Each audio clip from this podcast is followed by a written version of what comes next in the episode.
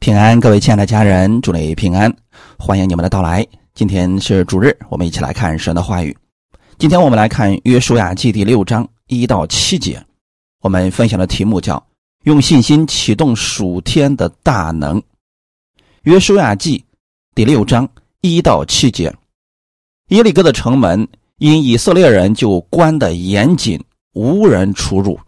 耶和华小谕约书亚说：“看哪，我已经。”把耶利哥和耶利哥的王，并大能的勇士都交在你手中。你们的一切兵丁要围绕这城，一日围绕一次，六日都要这样行。七个祭司要拿着七个羊角走在约柜前，到第七日，你们要绕城七次，祭司也要吹角。他们吹的角声拖长，你们听见角声，众百姓要大声呼喊，城墙就必塌陷，个人都要往前直上。嫩的儿子约书亚招了祭司来，吩咐他们说：“你们抬起约柜来，要有七个祭司拿七个羊角走在耶和华的约柜前。”又对百姓说：“你们前去绕城。”带兵器的要走在耶和华的约柜前，阿门。我们一起先来做个祷告，天父，感谢赞美你，谢谢你开始我们新的一周的生活。我们愿意先来到你的面前领受你的话语，因为你的话语当中有力量，有供应。我们带着这样的供应去生活的时候，我们会在安息当中更会经历更多的神迹奇事。我们愿意在你的话语当中。经历你的大能，让我们借着信心启动这属天的大能，把今天这个时间交给圣灵，你亲自帮助我们，借着今天的话语，让我们得着力量。奉主耶稣的名祷告，阿门。摩西死了以后，他的接班人就是约书亚。约书亚曾经跟着摩西很多年。他看到了摩西如何去敬拜神、顺服神，他学会了。因此，在摩西死了以后，他就按照神给他的嘱托，继续带领以色列百姓前行，就是继续前往迦南地。约书亚是信心充满的人，那么他的信心是如何产生的呢？这要从他跟神所立的约说起。约书亚记第一章一到九节，我们分两个部分，先看一到五节。耶和华的仆人摩西死了以后，耶和华小谕摩西的帮手嫩的儿子约书亚说：“我的仆人摩西死了，现在你要起来，和众百姓过这约旦河。”望我所要赐给以色列人的地区，凡你们脚掌所踏之地，我都照着我所应许摩西的话赐给你们了。从旷野和这黎巴嫩，直到幼发拉底大河、赫人的全地，又到大海日落之处，都要做你们的境界。你平生的日子，必无一人能在你面前站立得住。我怎样与摩西同在，也必照样与你同在。我必不撇下你，也不丢弃你。阿门。一到五节是神对约书亚的应许。神在呼召摩西的时候，也跟他立了约，只不过摩西的工作是要把以色列百姓带出埃及。摩西在旷野死了以后。神跟约书亚立约，只是现在的约定当中跟摩西的不太一样了。以前约书亚是帮助摩西的，他看到神怎么恩待摩西、恩待以色列百姓。现在神要亲自跟他立约了，这就是实战了。以前大事儿。由摩西来处理，现在神要使用他了，这是我们每一个人跟神之间要建立的关系。可能一开始的时候，你因着给你传福音的人，因着牧师，你认识这位神，但后期你一定要跟神建立关系的，不能总是靠着给你传福音的人或者你的牧者去生活的。前期我们生命幼小的时候可以这样，但生命成长以后，我们自己要跟神建立关系的。神对约书亚说：“我的仆人摩西死了，现在你要起来。”我也希望一直听我们讲道的人，你现在要起来，你要跟神建立关系，要从神那儿直接获取力量，这样你带着这属天的大能，就能解决你生活当中所遇到的所有问题，你也可以成为别人的帮助者。神对。约书亚说：“现在你要起来，和众百姓过这约旦河，往我所要赐给以色列人的地区。方法，神会告诉他，方向也已经确定了。下面从第三节开始，就是神给约书亚的应许：凡你脚掌所踏之地，我都照着我所应许摩西的话赐给你们了。”神没有改变他的约，当时跟摩西怎么样讲，现在照样，这个应许成就在约书亚的身上，就是希望约书亚能够相信神，相信神的应许是不改变的。我之前这样应许过摩西，现在照样也把这个话给你了，这对于我们来讲，到底有什么样的益处呢？神既然是信实的。是不改变的神，那么他给摩西的、给约书亚的，现在要成就在我们身上。他当年跟亚伯拉罕所应许的，要成就在亚伯拉罕的后裔的身上，那就是你的身上。那么你能不能在神的话语当中找到这样的应许的话语，持守在你的心里呢？虽然说现在以色列百姓还没有过约旦河。还没有进到应许之地，但神已经把这个话对约书亚讲了，先给了他一幅图画。神已经成就这个事儿了，所以约书亚心里边不会觉得我们可能会进入，可能进不去。不在约书亚的心里边，他一直都相信他能进到应许之地。现在只是怎么样进入而已。神给了他一幅超大的画面，从旷野和这黎巴嫩，直到幼发拉底大河、赫人全地，又到大海日落之处，都要做你们的境界。神已经在这个时候把他们要去的迦南地的范围。给他们说的很清楚了。当时跟摩西说这些话的时候，还没有如此的清楚。所以神对我们的带领，那是一步一步往前走的。你走完了这一步，下一步神就会继续的告诉你，而且是越来越清楚。如果当初摩西听到了神这样的话语，他就是不肯带领以色列百姓出埃及。那现在这段话一句，神就不可能告诉他的。因此，在我们生活当中啊，我们信心如何一步一步增长呢？你先走完第一步，然后神会告诉你下一步该怎么走，并且一定会越来越清楚的。哈利路亚。第五节是对约书亚个人的应许，你平生的日子。必无一人能在你面前站立得住。意思就是，这群百姓神托付给了约书亚，约书亚完全不用担心下面会有人替代他，神就是要使用他，如同神使用摩西一样。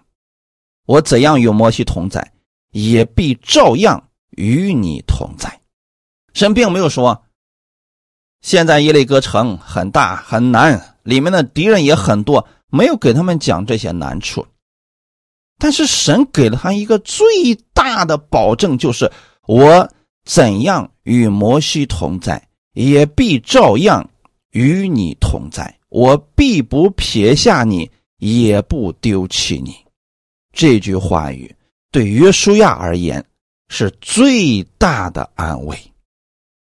我们可以想象一下，就算之后约书亚遇到了许多强敌。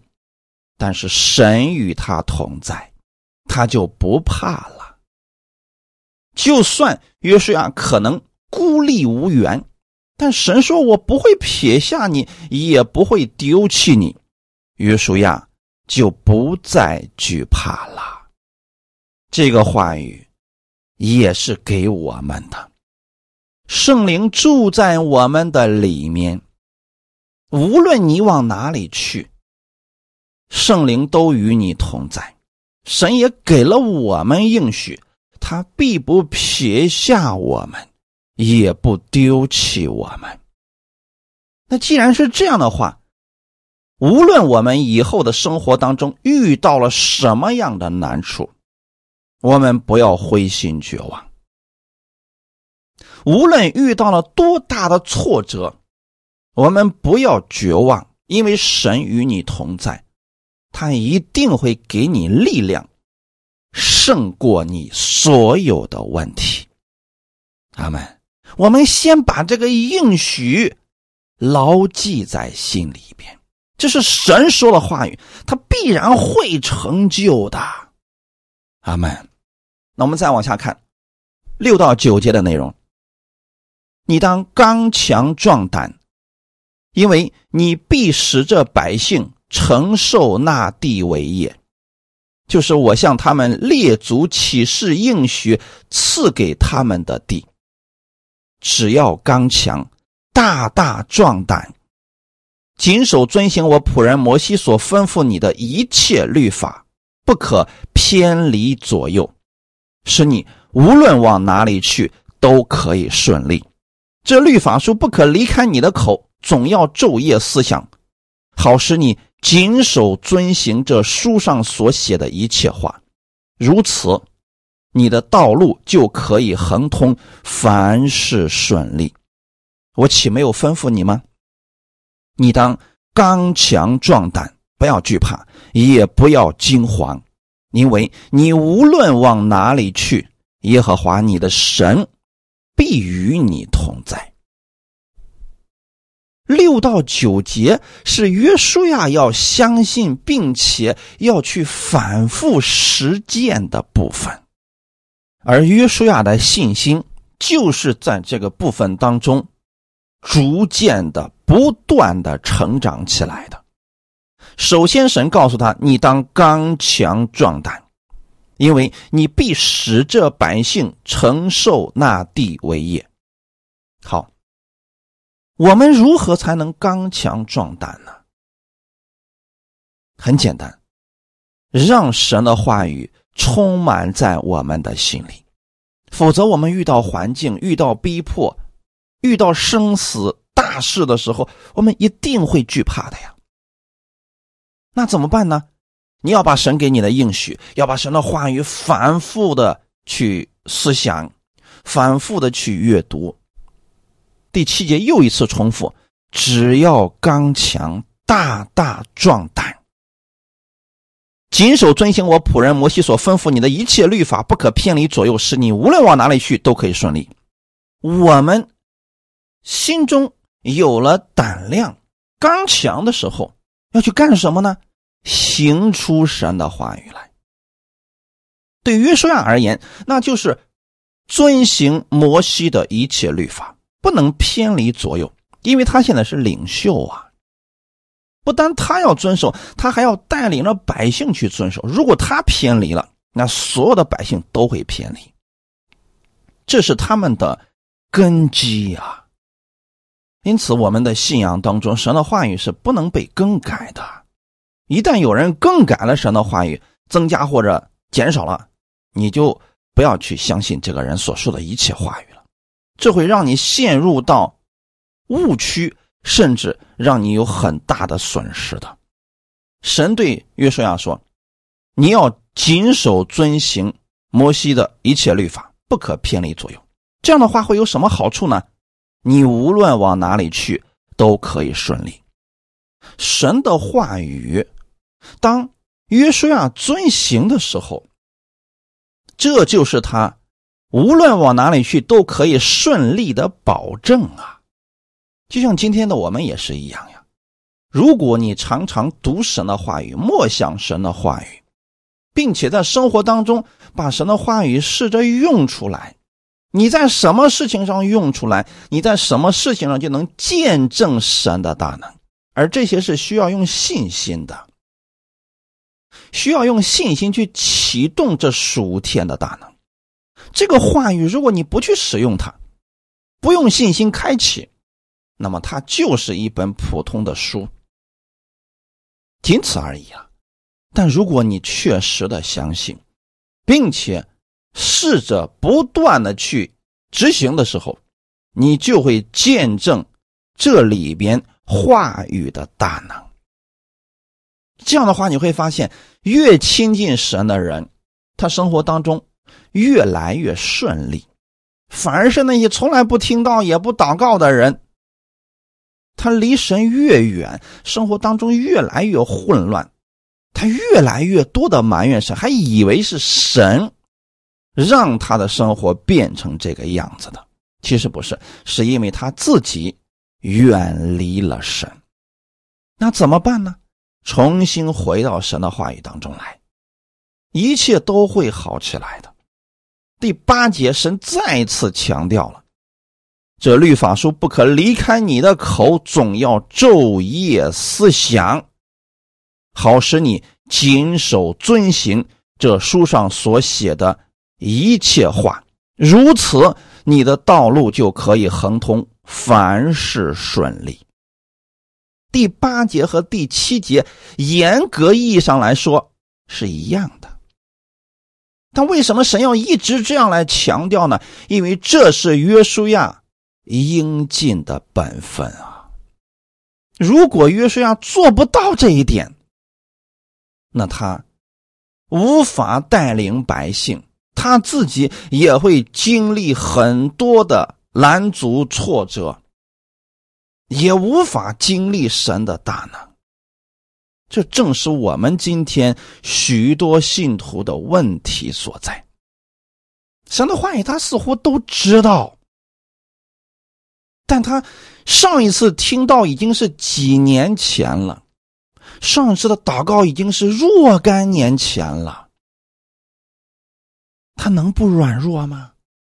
生活当中能不出现问题吗？已经离开神如此之久了呀。所以神再一次的强调，是希望约书亚能够谨记，这就是他凡事顺利的保证。这律法书不可离开你的口，是指让约书亚的口中总是能说出神的话语来。当然了，不能走极端，不能说好了，那世上的话我就不能说了呗，我就只能说神的话语，不是这个意思。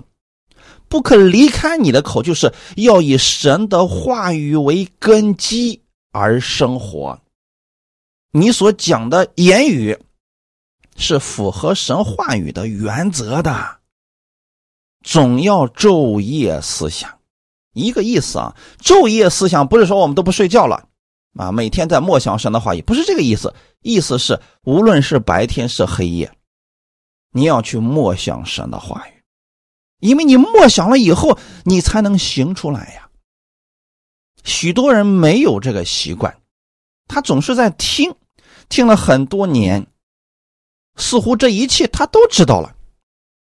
就像网络上很流行的话：“一听就会，一学就废。”啊，什么一看他都明白啊！这个东西我知道，太简单了。好，他自己一操作，完了，根本不是那么回事这就是脑袋大身子小、眼高手低的表现了。因此，我们不能成为这样的人。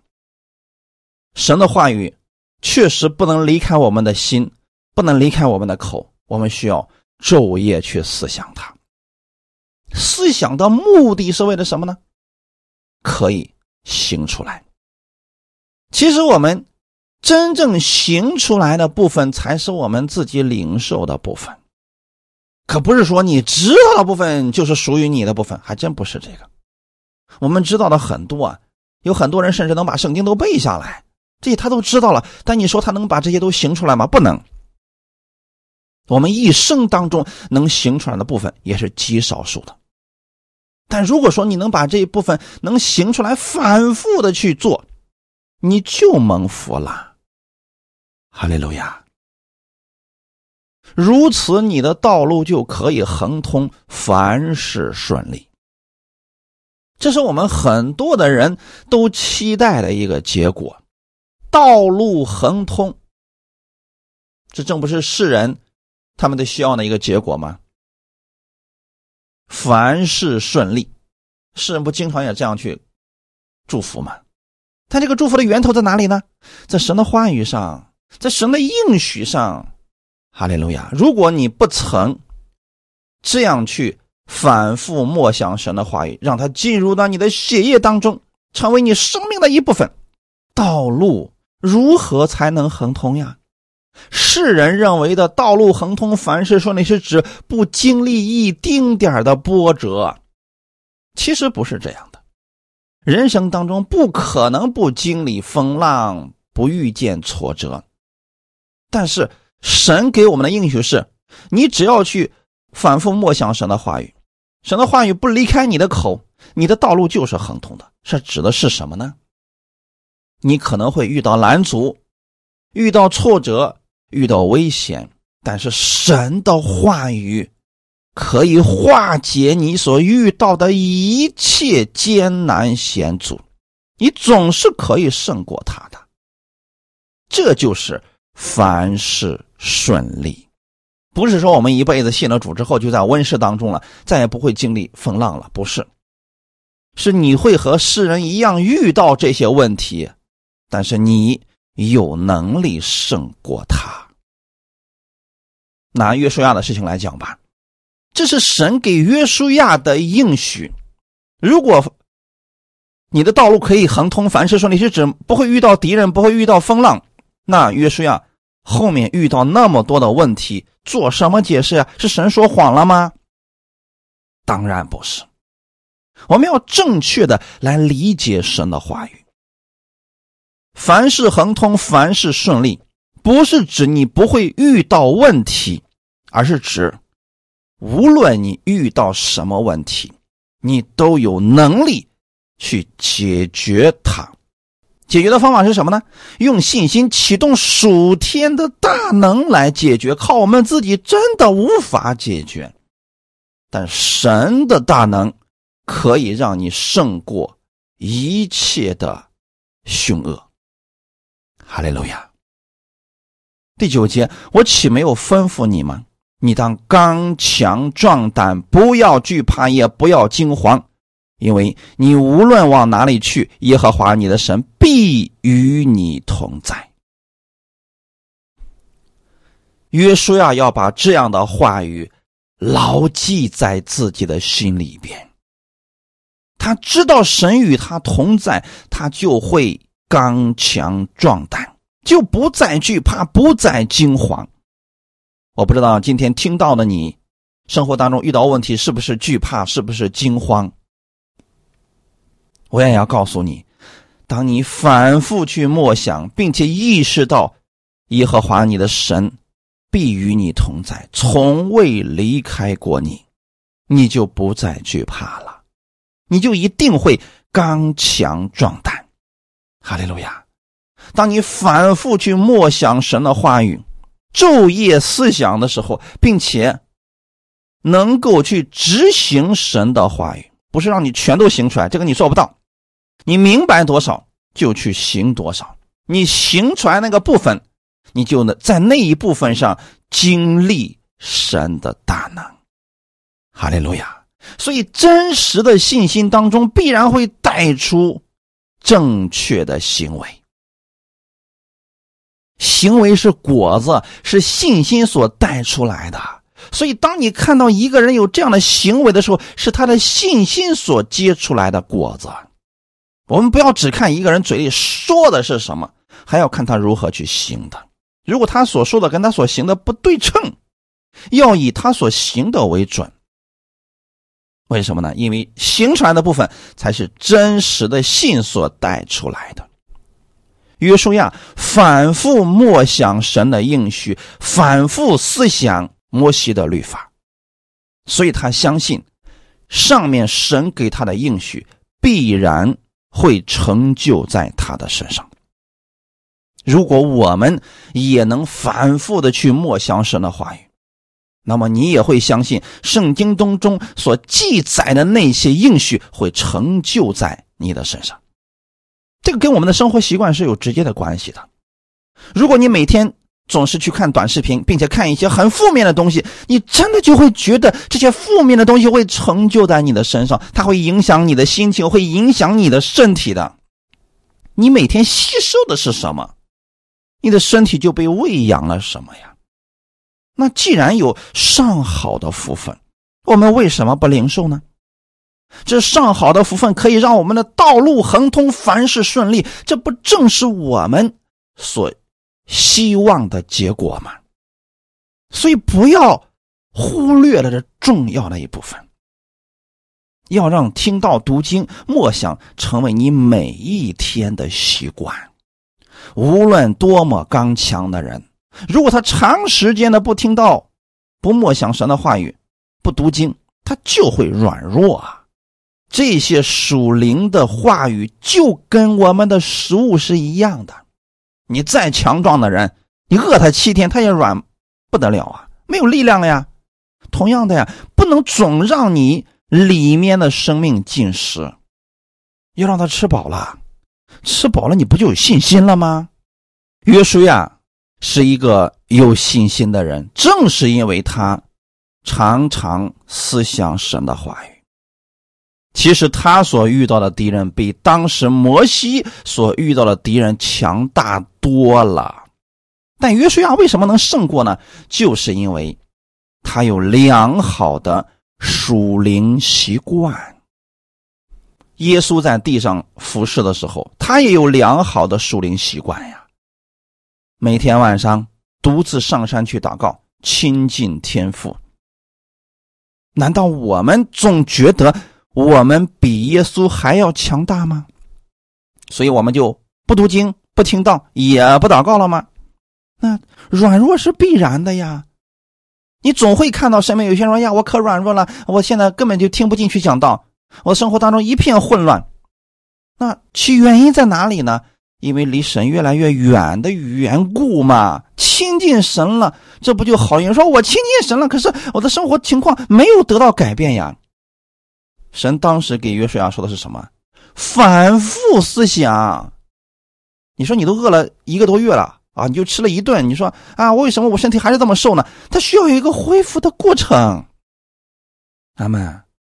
所以在属灵当中，我们要正确的认识，这属灵是有原则的，不是说哎呀，我这个一年都没听到，我就听了一篇道，然后我的信心爆棚，从此以后。生活完全发生一百八十度的改变，它需要一个过程。你都这么久了，那它恢复的时候呢，也需要一个过程啊。阿门。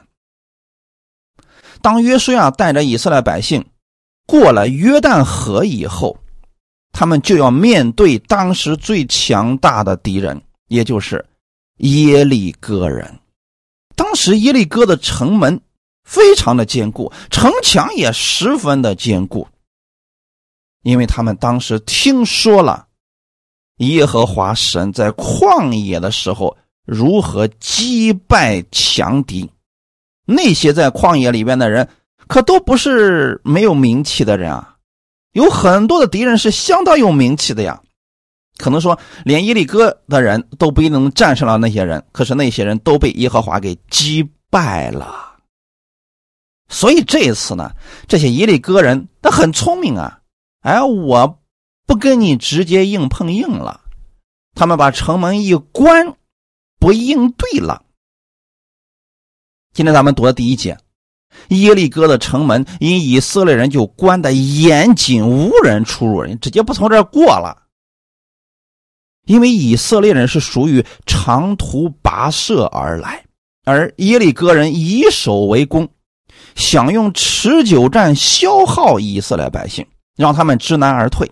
不得不说，这个方法确实是个好办法。但他们这次的对手是万军之耶和华，所以战争的成败早已经定了。阿门。神早都已经说了，这个地我都赐给你了。这是约书亚心里早就已经相信，并且已经在信心当中看到的结果了。过耶利哥，那就是一道流程罢了。现在只是他不知道神怎么样带领他过，他从来没想过过不去，啊并且呢，这次。指挥战斗的人还不是约书亚，而是神亲自指导他们。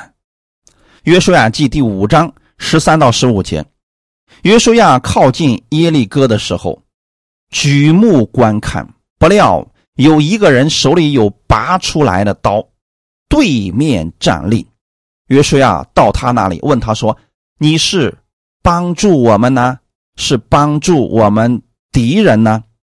他回答说：“不是的，我来是要做耶和华军队的元帅。”约书亚就伏伏在地下拜说：“我主有什么话吩咐仆人？”耶和华军队的元帅对约书亚说：“把你脚上的鞋脱下来，因为你所站的地方是圣的。”约书亚就照着行了。阿门。在这点上，我们想起来了谁呢？摩西，没错，摩西在一开始被神呼召的时候，他是看到了荆棘火焰，然后他到那个地方之后呢，神就说话了，也说的是什么？因为你所站的地方是圣的，所以啊，你要把鞋脱下来。那现在呢，约书亚也亲自跟神建立了这个约定。可能是约书亚当时正想着如何攻破耶利哥城，因为人家不应战嘛，所以他就在城墙边可能正在转，看看到底有什么方法。就在这个时候呢，他看到有一个人，他有手里边有拔出来的刀。大家可想而知啊，这个人要么是过来帮助耶利哥城的人的，要么是来帮助他，他不可能是从城里面出来的。所以这个时候呢，约书亚才问他说：“你到底是帮助我们的呢，还是帮助我们敌人的呢？”那个人说什么呢？不是的，我来是要做耶和华军队的元帅。这句话语有非常强大的权柄在其中啊。如果这个人不曾出现，那谁是元帅呢？就是约书亚呀。可是现在呢，有这么一个人一来就说了：“我来就是要做耶和华军队的元帅。”他并没有说“我来是要做以色列百姓的元帅的”，他是做什么呢？耶和华军队的元帅，那是神的军队呀。所以约书亚一听，马上伏伏下拜。他非常清楚来的人正是神的使者，所以直接就说了：“我主有什么话吩咐仆人？”身份立马就正确了呀！大家有没有发现，约书亚这么一个有信心的人，并且呢，名望啊什么在以色列百姓当中已经很高了。就在这个时候，他遇见主的使者的时候，他自称的身份是仆人。我主有什么话吩咐仆人？这是我们应该学习的一个谦卑的姿态呀！今天有太多的人不把主耶稣当成主了，简直就是把主耶稣当成仆人去吩咐主耶稣：“我要做成这个事你给我成就吧。如果你不给我成就，我就不信你了。”这不对，这个位置都已经错了。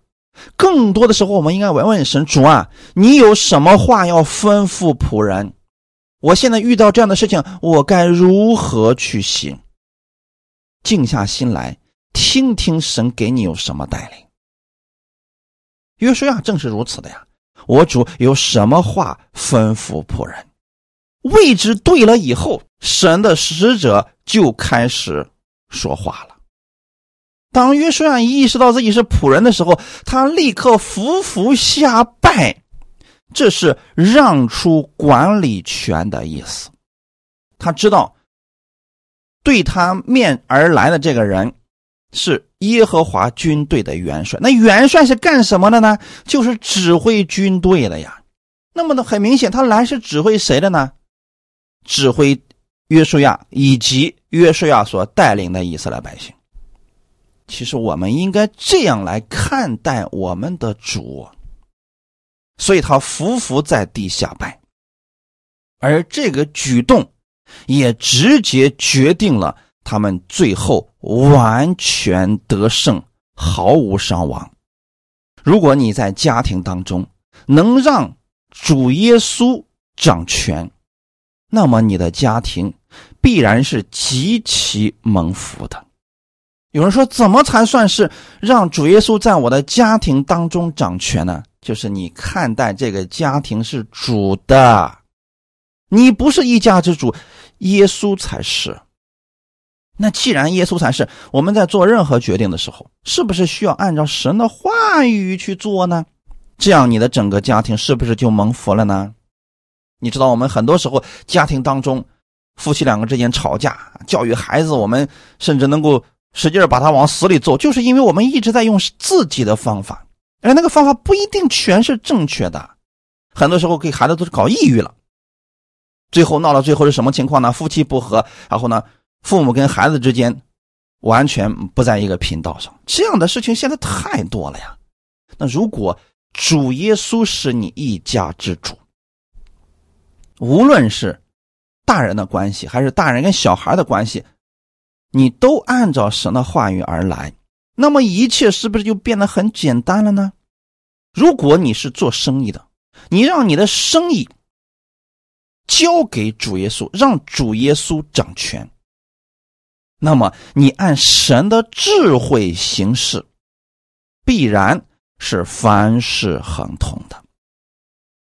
有人可能就不理解，说：“哦，我做生意怎么能让主耶稣掌权呢？”那就真的要多读圣经。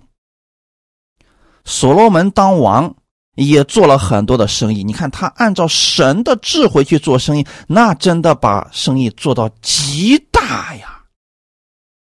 他很聪明的一个人啊。那么做生意最需要的就是智慧嘛。最高的智慧在哪里呢？在神的话语上，所以还是需要去默想神的话语。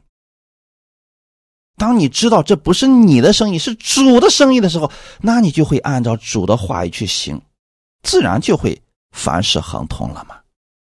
如果你在生活当中遇到任何事情，都能让主耶稣掌权，那么你必然百事顺利。所以，无论是工作、是家庭，还是是生活的人际关系等等，我们都需要去效法约书亚。就是默想神的话语，昼夜思想，让这个话语成为我们身体当中的一部分。每一次当我们遇到问题，我们要想一想啊，神是怎么处理这些问题的？圣经上遇到类似的问题是怎么去处理的？一定是有原型的。神把圣经给我们，就已经足够让我们解决世上所有的问题了。这点你一定要相信神的啊。所以，随着你不断的去读经、默想、听到。这些智慧就逐渐产生了，变成了能够解决你当下困境的最高智慧。哈利路亚！我们用约书亚的例子来讲吧。约书亚现在遇到了一个难题，就是如何带领以色列百姓过耶利哥。现在敌人呢不跟你正面的对抗了，啊城门都关起来了，你有力量你也使不出来呀。这是约书亚遇到的难题，但是约书亚的呢，反复默想神的话语，昼夜思想，一边思想呢，他还一边出去看，啊，看看有什么突破口没有？你有没有发现，这正是信心与行为的并行呢？哎，正在他看的时候，这不就遇到了神的使者了吗？所以神的使者就给了他一个方法，我们看今天我们所读的二到五节，耶和华小谕约书亚说：“看呐，我已经把耶利哥和耶利哥的王，并大能的勇士都交在你手中。”你们的一切兵丁要围绕这城，一日围绕一次，六日都要这样行。七个祭司要拿七个羊角走在约柜前，到第七日，你们要绕城七次，祭司也要吹角。他们吹的角声拖长，你们听见角声，众百姓要大声呼喊，城墙就必塌陷。个人要往前直上。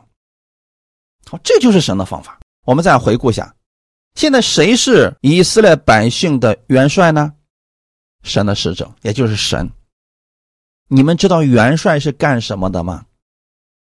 元帅就是给大家制定战略的，告诉大家怎么样去做。先锋是干什么的呢？元帅给了他命令，他去执行就行了。那好，原来呢，以色列百姓的领袖。是约书亚。现在呢，约书亚把自己领袖的位置让给了神，神成了元帅，约书亚成为了一个顺服者。所以元帅发出无论是什么命令，其实作为下面的部将是一定要去听从的。这个当过兵的人应该知道这一点啊。其实，在当兵当中就是顺服，就是服从。那我们很多时候是没有办法。听不进去神的话语，所以谈不上完全顺服了。如果约书亚不曾交出自己的管理权，他认为自己是最高领袖，那么他就会思考一下：你说这个东西到底可行不可行？其实神给约书亚的战略听起来非常简单，绕城、呼喊，然后难题就解决了。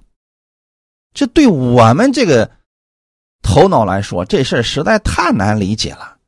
你就是把脑仁给想炸了，他也想不明白这怎么能把耶利哥城给解决了呢？但是这就是神的方法。如果我们知道耶和华是元帅，那就是元帅发出命令，不管是什么，我们能不能理解，我们都要去行的。这些话语，约书亚必须。先完全相信，要不然他不会去做的。为什么我们有很多人他不愿意去行神的话语？其实还是不信，或者说没有完全相信，他觉得有比神的话语更好的方法，所以他按照自己的方法或者听别人的方法去行了，他不按照神的话语来。约书亚不是这样的，他完全相信神的话语。当他俯伏下拜给神的使者的时候，那一刻，他就已经把所有的管理权都交出去了，而信心在这个地方就体现出来了。不少人对神的信心是建立在明白的基础上，我明白了，我才信；我不明白的，我不能信。其实这不是信心。你都明白了，还需要什么信心呢？你都看到结果了，那还需要信心去领受吗？不需要了。信心是未来的事情，虽然现在还没看到结果，但我相信这个事儿已经成就了，这才需要用信心去领受的呀。人之所以不能够对神的话语有信心，其实是因为信不过，觉得这个结果不会成就。严格意义上来说，就是不行。我们对人可以设防，因为人有诡诈的心，但我们的主耶稣，我们完全不必如此。你若能对神的话语做到完全的相信，这个完全的相信是什么意思呢？你能理解的，你信；你不能理解的，你还相信，试着去做。你只要知道怎么做就可以了，然后你就试着去做嘛。你在做的过程当中，你不就明白了吗？当你看到神迹奇事的时候，你不就相信了吗？相信神不会骗你，这事不就成就了吗？真的，如果你在生活当中能做到这一点，你就会在凡事上看到神的大能。我们的神通常都用最简单的方式成就最伟大的事情。人要得着这些祝福也非常简单，就是相信。希伯来书十一章一到二节，信就是所望之事的实体，是未见之事的确据。古人在这信上得了美好的证据。这就是信心的定义：所望之事，你所盼望的那个事情的实底；未见之事，你还没有看到这个事情最终的结果，但是你已经相信了。这就是信心。古人是指我们过去属灵的那些伟人们。他们在这个信心上已经得了美好的证据，就是有那么多的见证了。那你为什么还不信呢？为什么还要去依靠自己的那个智慧呢？你真的确定你的智慧比神的更好吗？现在看看，约书亚从神那儿听到这些，他能不能相信呢？能不能想明白呢？我们估计是想不明白，但是他相信。那这是两回事啊，在世上的时候，我们总是给别人讲讲明白了，别人的信好；但是在属灵当中是什么呢？神的话语，我们就是要单单的相信，无论能不能明白。我们就把这个事情给大家简单来回顾一下。现在呢，他们遇到了比较强大的敌人耶利哥城，这个城墙很高大，城门也很坚固，里面的人呢不出战。所以这个时候的以色列百姓啊，束手无策。再加上说啊，以色列百姓还确实没有什么强大的军事能力。你要说有个什么攻城锤啊、什么云梯啊，还能上去，现在什么都没有啊！你要想爬上城墙，那几乎不可能。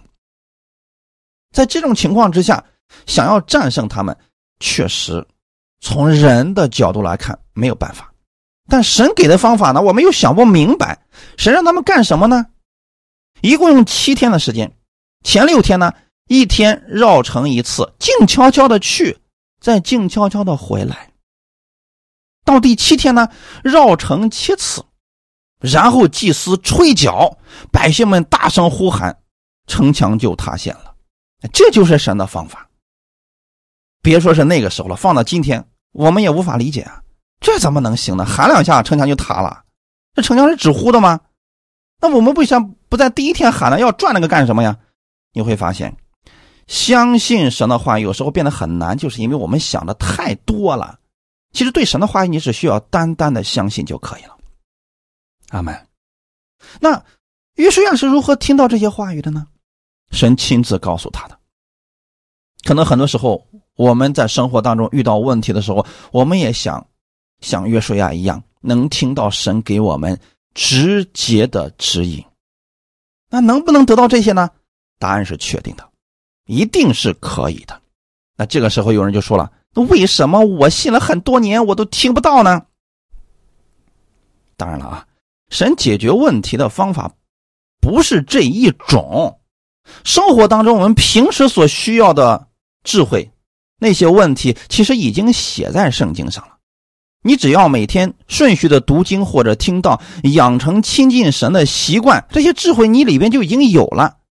如果遇到了一些比较棘手的事情的时候，啊，你又没有办法从圣经上找出这个智慧的时候，好，你这时候可以祷告，神确实是可以给你最直接的指引的。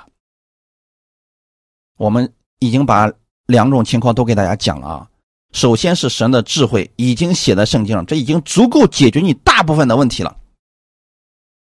除非遇到一些特殊的情况，你的圣经上没有依据可以找，那这个时候呢，你祷告，你里边就会有声音指引你去做正确的决定。这是和神的一种关系，你必须花时间坚持去做，没有捷径，一定切记没有捷径。约书亚听到神的这些话语。他是如何做的呢？完全相信并且执行神的话语。所以，如果说你已经养成这种习惯了，那么好，你在这个事情上祷告之后，神给了你话语，就立刻去做，不要再去跟别人商量，你一商量就出问题了。如果约书亚把长老们都叫过来说：“啊，刚才神给了我一个话语，说让我们绕城，然后呼喊这个城墙就塌了。你觉得这些长老能信吗？”所以约书亚没跟他们商量，他以管理者的身份去命令他们去执行。今天我们读的六到七节，嫩的儿子约书亚招了祭司来，吩咐他们说：“你们抬起约柜来。”要有七个祭司拿七个羊角走在耶和华的约柜前，又对百姓说：“你们前去绕城，带兵器的要走在耶和华的约柜前。”这就是约书亚的顺服，他听到神的话语，立刻就去行了。约书亚的相信体现在行动上，这是真的相信。很多人的相信只是停留在头脑里边，理论上知道，等遇到问题的时候，解决方法还是以前的经验、经历等等。这严格意义上来说，就是不信。不是说他不信有神，而是在这件事情上他无法完全相信神。我们从约书亚的行动上看出来了，他完全在按神的话语行，无论他能不能明白，但他知道这个是自己可以做到的。祭司是如何做的呢？完全相信自己的领袖，并且执行他的话语。约书亚记六章八到十一节。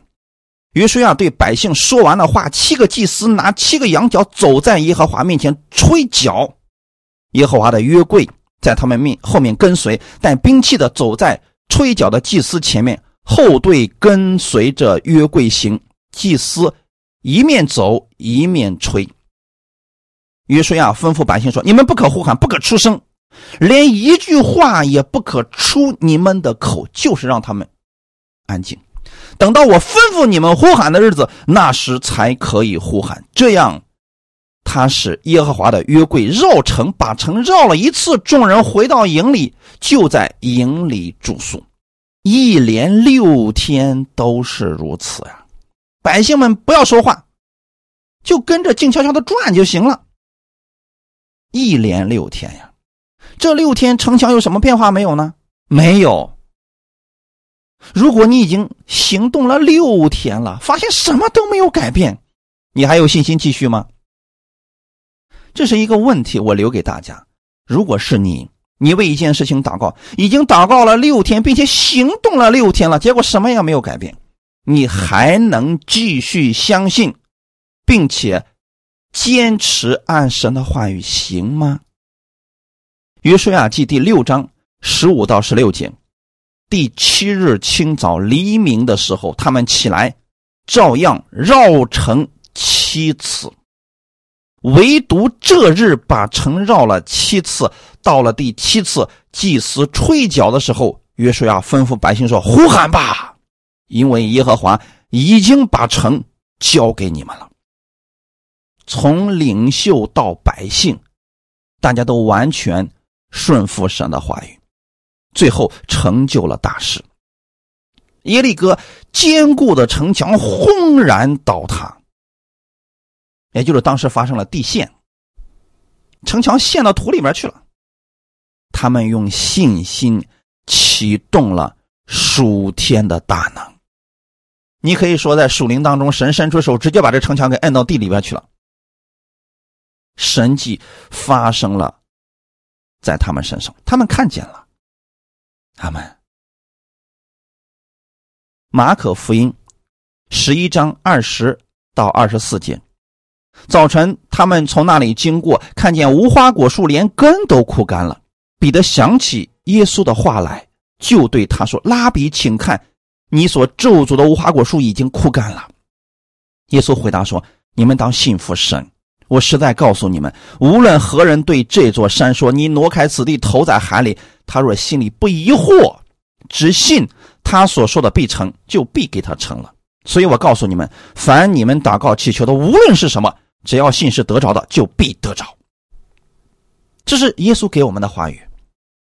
信心是怎么产生的呢？刚才给大家讲过了。信心是如何运作的呢？你相信并且持续的按神的话语去行，这就可以了呀。你就期待这个美好的结果就行了。他们，但是。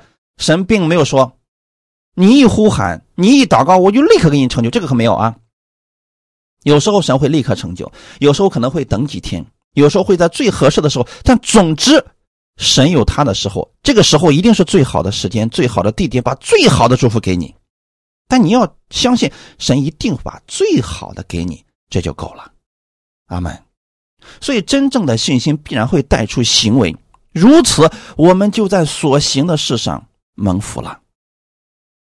雅各书第一章二十二到二十五节，只是你们要行道，不要单单听到自己欺哄自己，因为听到而不行道的，就像人对着镜子看自己本来的面目。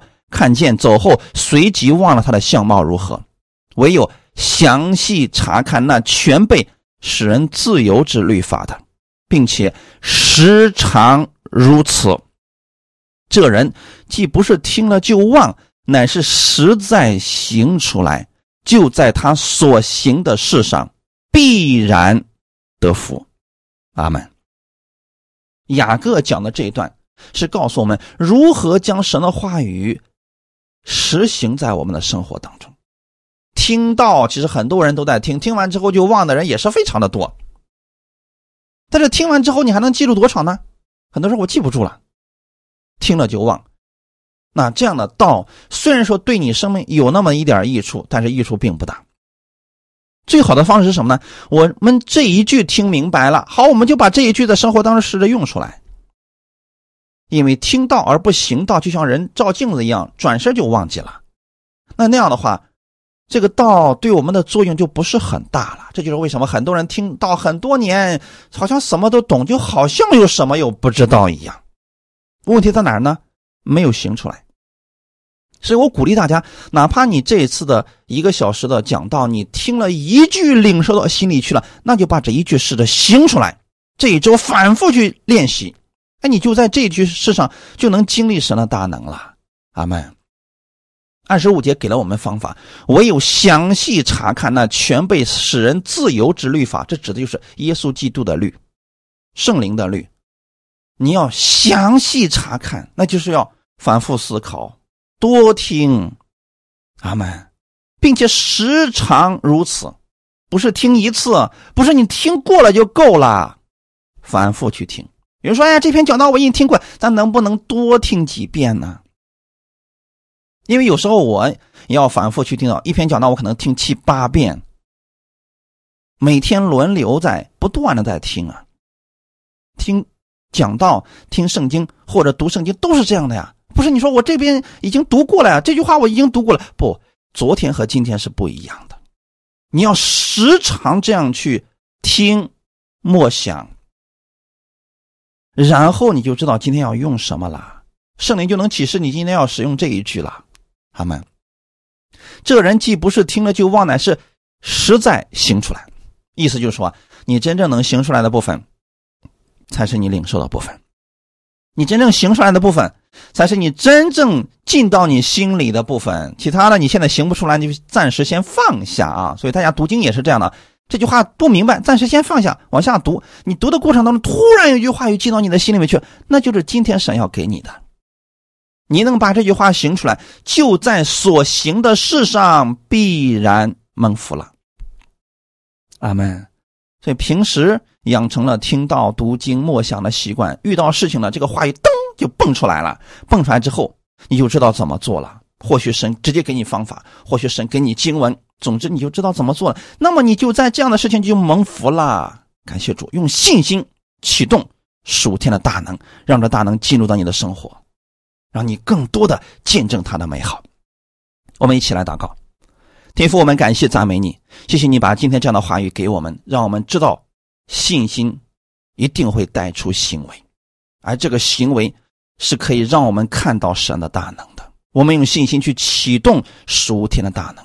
让神成为我们生活当中的标准，你的话语成为我们的力量，成为我们的供应。